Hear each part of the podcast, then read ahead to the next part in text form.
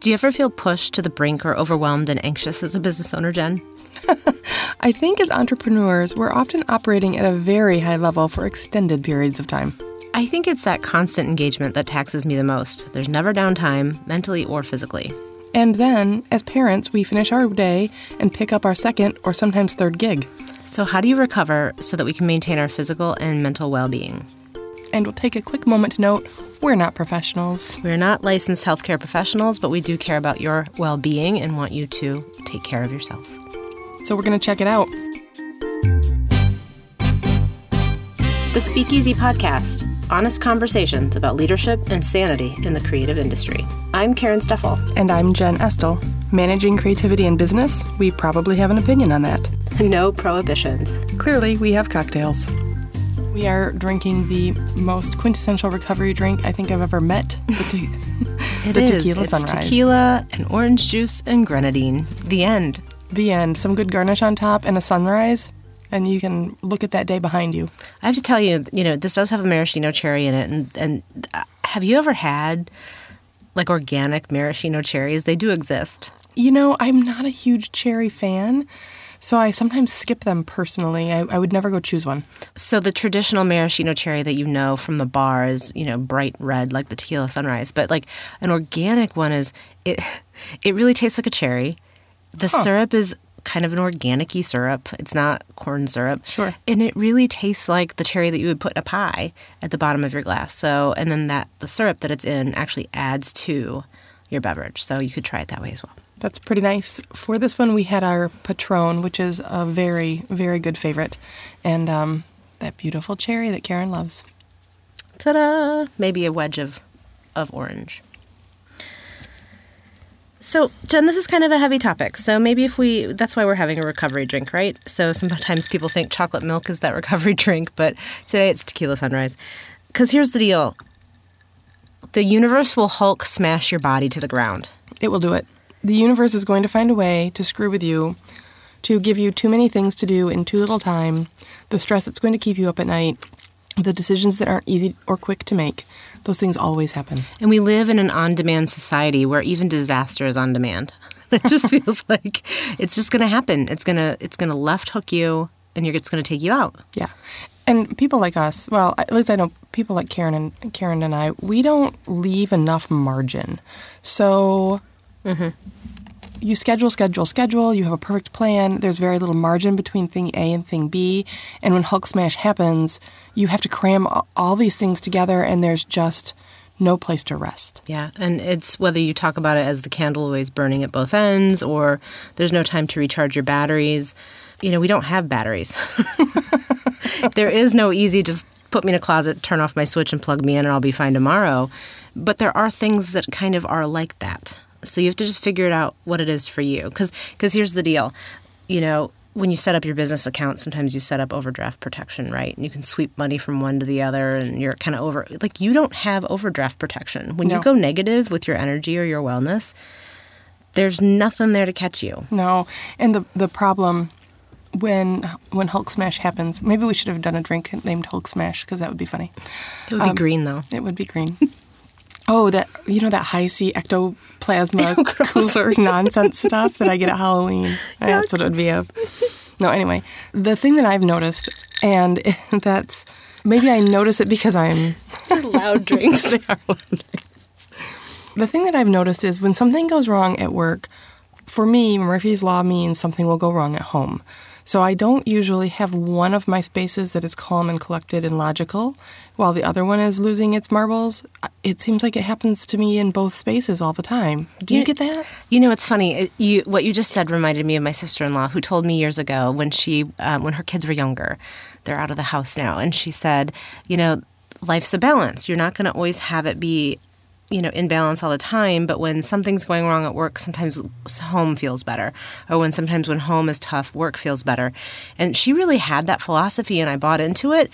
But I love you, Carrie.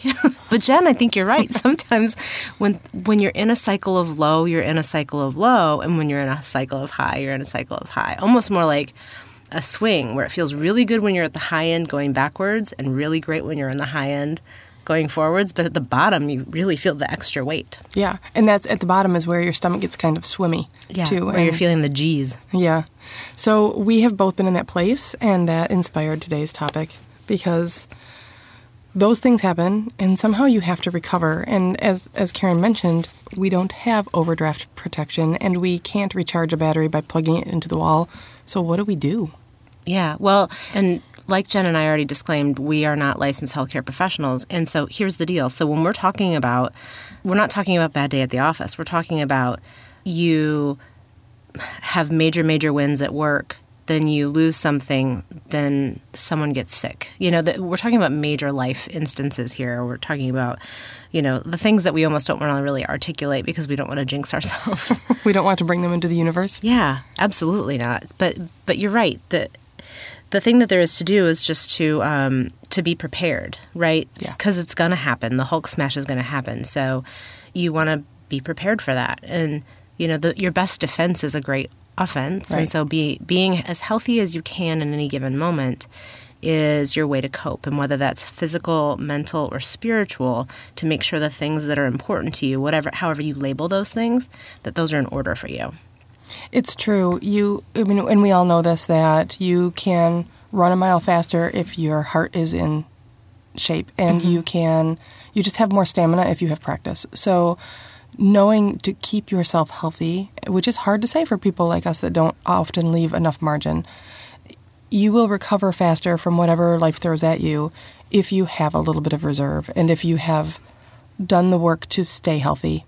That said, sometimes that's impossible. Yeah. I mean, we're not always practicing the things that we know are the right things. I mean, that's part of, like, knowing and doing are different things. No. So that's why, for example, I carry a few extra pounds because I know how to lose said pounds. And doing the things I need to do to lose said pounds means that this tequila sunrise would be full. So it just is what it is. These are all choices that have to line up with our priorities. But for me, it is about making sure that your safety nets are in order. So whether that's, you know, we each have our, we have each other for sure. We lean on each other for a lot of stuff. We have other communities as well, whether it's our spouses or our friends or family that we lean on. So those are kind of our one basket of mental well-being. And certainly there are licensed professionals that if you want an ear in that way or feel that that's important, that's something you should take advantage of. Something that you said reminds me, we have a great client, and it's called Do One Thing, and the premise behind it is staying prepared for an emergency, right? And that preparing for the unknown and preparing for emergencies is really scary, and there's lots of big things. But if you just do one small thing each month, you would be more prepared than you were last time. And we've helped them with their brand for a number of years and their website, but understanding their philosophy of do one small thing each month gets you closer to being prepared has been a really great way to look at life. And I think it applies pretty well to this topic, that if you're overwhelmed and you know that you don't have the space to potentially handle the Hulk smash, right? Mm-hmm. Well, what's one little thing you could do next week to make yourself a little bit more prepared for it? Yeah. And I love that philosophy, and that's a little less overwhelming for me. Yeah, absolutely. Than trying to look at suddenly solving my lack of capacity problems. Yeah, or solving all the other things that are underneath that, right? But, you know, a minute ago you asked me, you know, it doesn't always work that way. You know, it's not always that easy. And I think, you know, my question for you is, do you feel like entrepreneurs have a specific set of, you know, are we specifically aligned with certain types of stress and hardship that's different than people who are not self-employed? I mean, I think so. I think entrepreneurs have not a death wish necessarily, but a high tolerance for thrill and potential disaster. Yeah, well, we've already talked about the data shows that entrepreneurs have a higher risk tolerance than other people who choose other vocations, right? So I think that that's certainly true. So then does that make us more susceptible to the things that risk, the constant pounding of risk against our bodies how that impacts us. Right. Well, you know, there's lots of differing data on entrepreneurs and how they handle stress. And I know you found some really good statistics on that, didn't you? I did. So there's a lot of, you could slice and dice data however you want. And the data are always really interesting to look at. But one of the articles that I looked at about entrepreneurs versus others is that entrepreneurs have a 30% chance of having depression over 15% of the general population. Similarly, addiction, 12% compared to 4% of the general population. And so those are very, very interesting things that I found. But I also thought it was interesting, the non-illness related, but ADHD at 29% for entrepreneurs compared to 5% of the population, and bipolar diagnosis 11% of entrepreneurs compared to 1% of the general population. So that tells me that that is a resilience data set to me, in that if you aren't successful somewhere else being employed, that you're just going to go figure it out yourself, right? In those two instances. I would say none of that data surprises me whatsoever. Mm-hmm. And in some ways it delights me, right? That of course being an entrepreneur is a place where you can be distractible or have great extremes in your mood and your successes and your failures. And that is what we experience as entrepreneurs pretty often. Mm-hmm. So I can see how that data manifests for sure. But at the same time, being self-aware and managing your wellness is important as well. True. I know you found some really interesting data that kind of turns that on its side from Inc. magazine, right? Yeah, I found an article about at Baylor University and Louisiana State, they used some CDC data and showed that communities with a higher percentage of small businesses and entrepreneur-run businesses have better health indicators. So the premise of the article is that entrepreneurs are happier and healthier. And looking at the data, that communities with more small business owners end up with some indicators that really are more positive.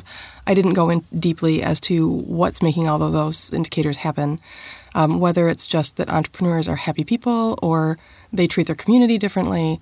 But you can skew that data to say that entrepreneurs are happier. Who can say? Absolutely. Or maybe even more invested in their community. I mean, the truth of the matter, and we've talked about it a long time, but entrepreneurs juggle, and you know that you're going to be juggling three balls and somebody's going to throw you a fourth, and you're pretty confident that you can pick up that fourth, but eventually somebody might throw you a fifth, or one of the balls might be on fire, and you have to take those very good skills you have and figure out a hot mess, and sometimes that's exhausting, and sometimes there's more than one hot mess to handle, and that just doesn't leave you a lot of recovery time. No, it doesn't. So what do you do when that fifth ball comes at you and it's flaming hot? You know, what do you do when you can't breathe and you just really need to stop and reset? I mean, I have lots of tactics, and some of them are sort of at odds with each other. Of course, I make a list. I think you and I are like the epitome of list makers. If you get it all out on a list, it feels great. And I found speaking it out loud and talking about it suddenly deflates whatever the problem is. Mm-hmm. So just talking about it, suddenly it is smaller. My problem is I don't like talking about this stuff. I'm not the kind to go talk about my problems or my fears. So I know that works, but it's not a tactic I employ. It is one that I employ because I'm never afraid to talk about my problems. I'm a bit of an open book, which maybe isn't great for managing my online reputation. Just a couple episodes ago, but I really enjoy speaking it out loud, or I write down the story of what's wrong and then I read it. And when I read it, it's like a story instead of the truth. Well, and so I can deflate it that way. That's funny because one of the other things I do is detach and realize whatever this thing is, it's not you.